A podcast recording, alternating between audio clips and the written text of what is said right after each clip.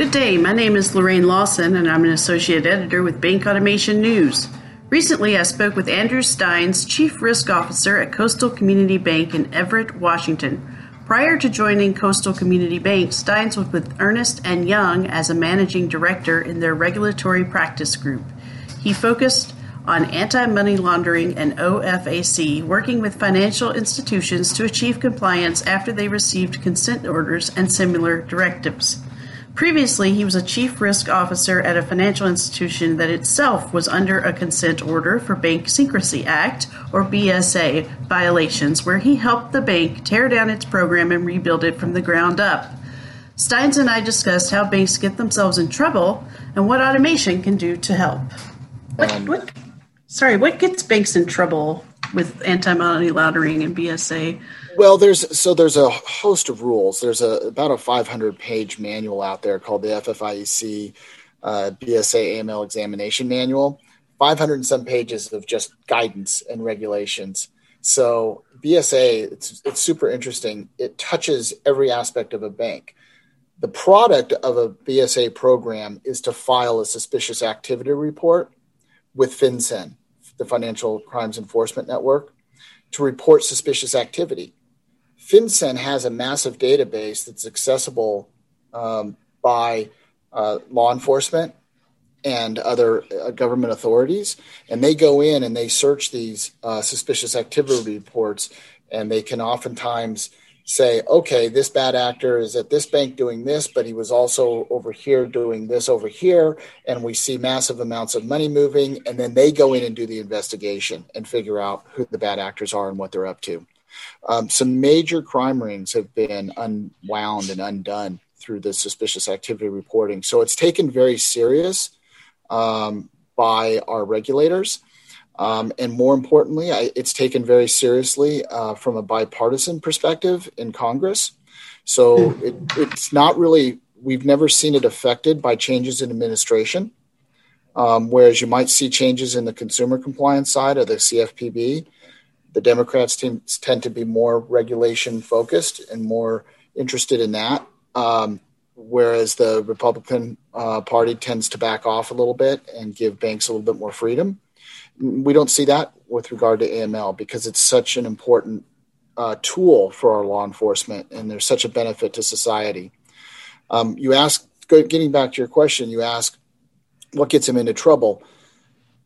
It's usually a failure to report or identify that activity through numerous types of failures, um, whether it be the transaction monitoring failure, whether it be uh, people not trained, any number of things, and then not getting that information out to the to law enforcement in a timely manner. That's that's what really gets them in trouble.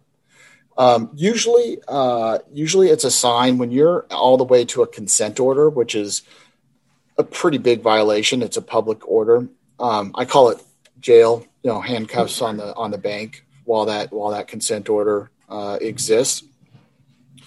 Usually, it's a sign of a bigger problem. Usually, it's a risk uh, management problem because, like I said, BSA affects so many different aspects of the bank that if you're failing on all the different angles or all the things that you need to do, there's a bigger problem behind typically but BSA has four pillars, and I don't want to I, I, don't want to bore you, so feel free to cut me off.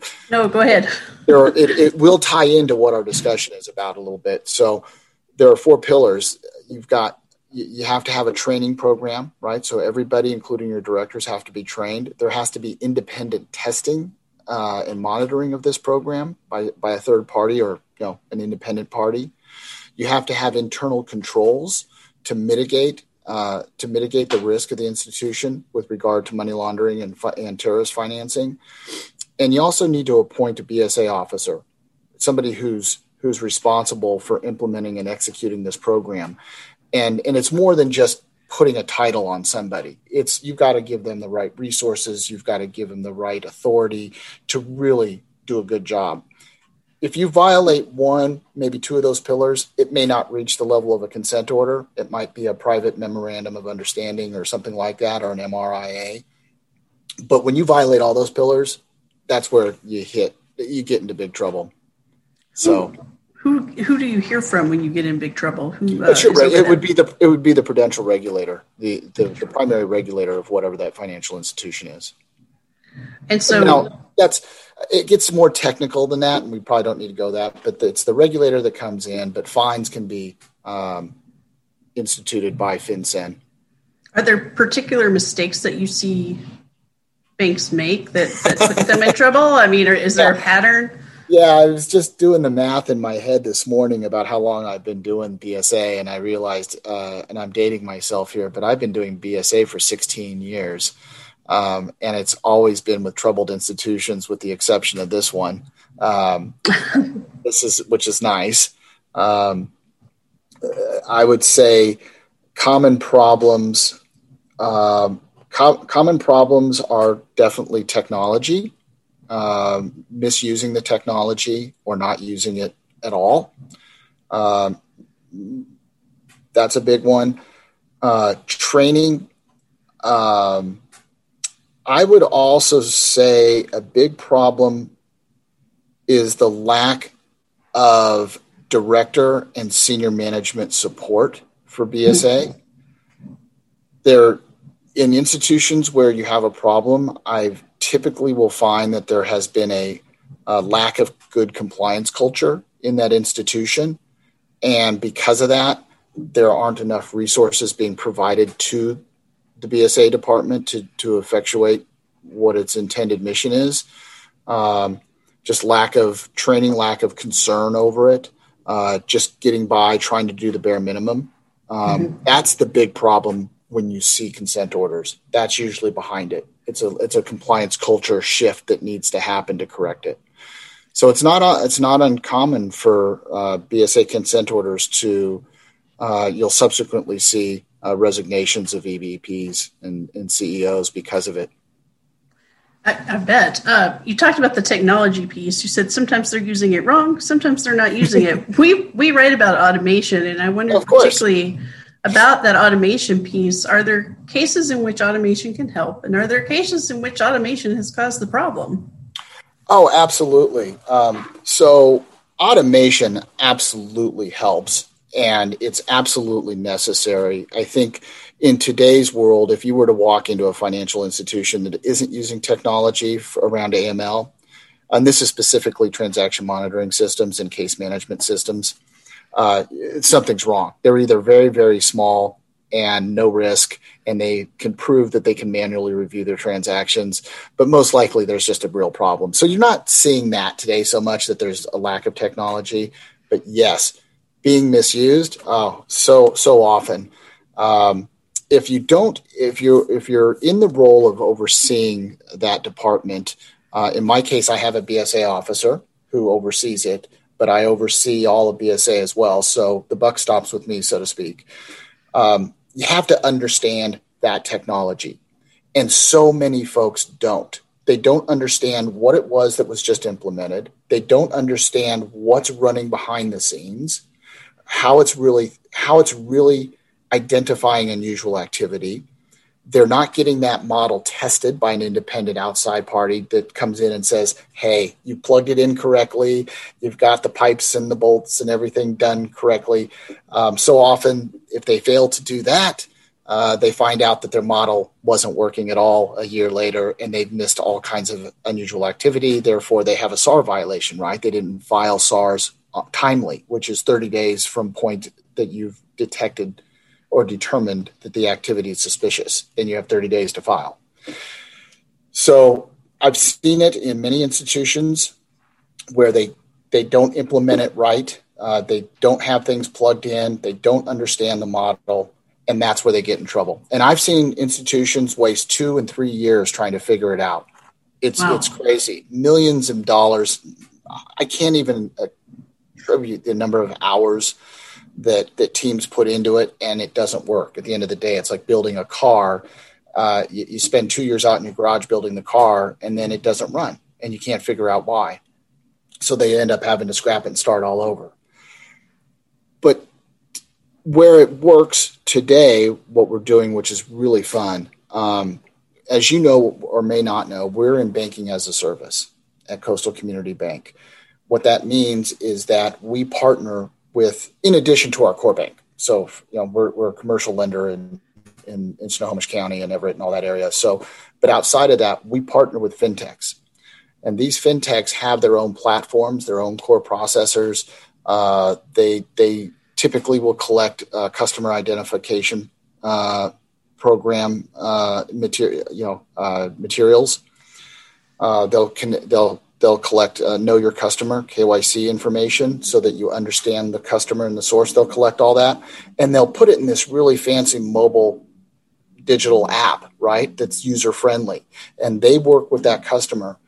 We as the bank behind that support that function. We provide the charter that allows them to facilitate money transfers, to lend in different states, uh, to have banking, depo- you know, to have accounts. Um, so we they use our payment rails, so to speak, to do their business. Um, with that, we have several fintechs, right, and we're growing, um, but we need to grow uh, in a safe and sound manner, um, and scalability, uh, building scalable uh, technology and scalable processes is part of getting be maintaining being safe and sound. Our transaction monitoring system that we've developed is really cool. It started with what's traditionally known as static rule sets. These are like the if this then that type situation. So, you know, if I want to detect uh, you, Lorraine, that you're you're moving ten thousand dollars in cash, I might have a rule out there that says if Lorraine, you know, if this person moves ten thousand dollars of cash, I want you to flag it. And then we look into it. That alert pops out. Our investigators look at it. They look at you and they say, "Why is this teacher who's out of work moving ten thousand dollars in cash around every week?" Right, and that's where we, we dig in from there. But this system in today's world, we're starting to finally leverage machine-based learning and automate uh, and and AI, artificial intelligence. Right and this is what's great. So as you start with our static rules, then we use the machine-based learning to to look at what's popping, what's coming out for as far as alerts, and then looking at behavior patterns, right? And then saying, hey, you know, Lorraine, Lorraine does this normal month after month after month, and then all of a sudden, bam, we have a lot of crazy activity to a foreign country. I'm obviously being very hypothetical here, but in hopefully making so. point. yeah, all of a sudden there's all this movement to a foreign country that we've determined to be higher risk for money laundering. That machine-based learning would have would catch that and pop that out and say, "Hey, you might want to look at this." Right? That wasn't a static rule. It was something that said I identified something that was behaviorally different. Then you have the artificial intelligence, which is learning and teaching itself. Um, I'm probably not the best guy to talk to about explaining AI, but but that's okay. It's it's um, it's good stuff.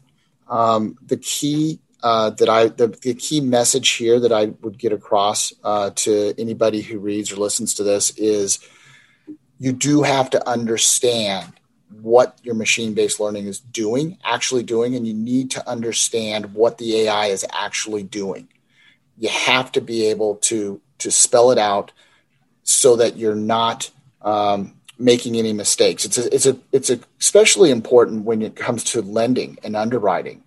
You don't want to leave it. You, you, might mistakenly have your AI discriminating, even though there was no intent mm-hmm. to do so, but it might be doing it on its own.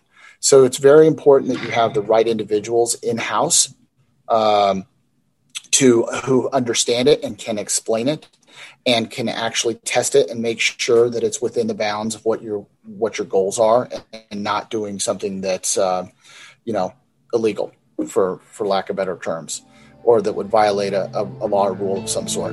So that's that's that's what we're doing in our space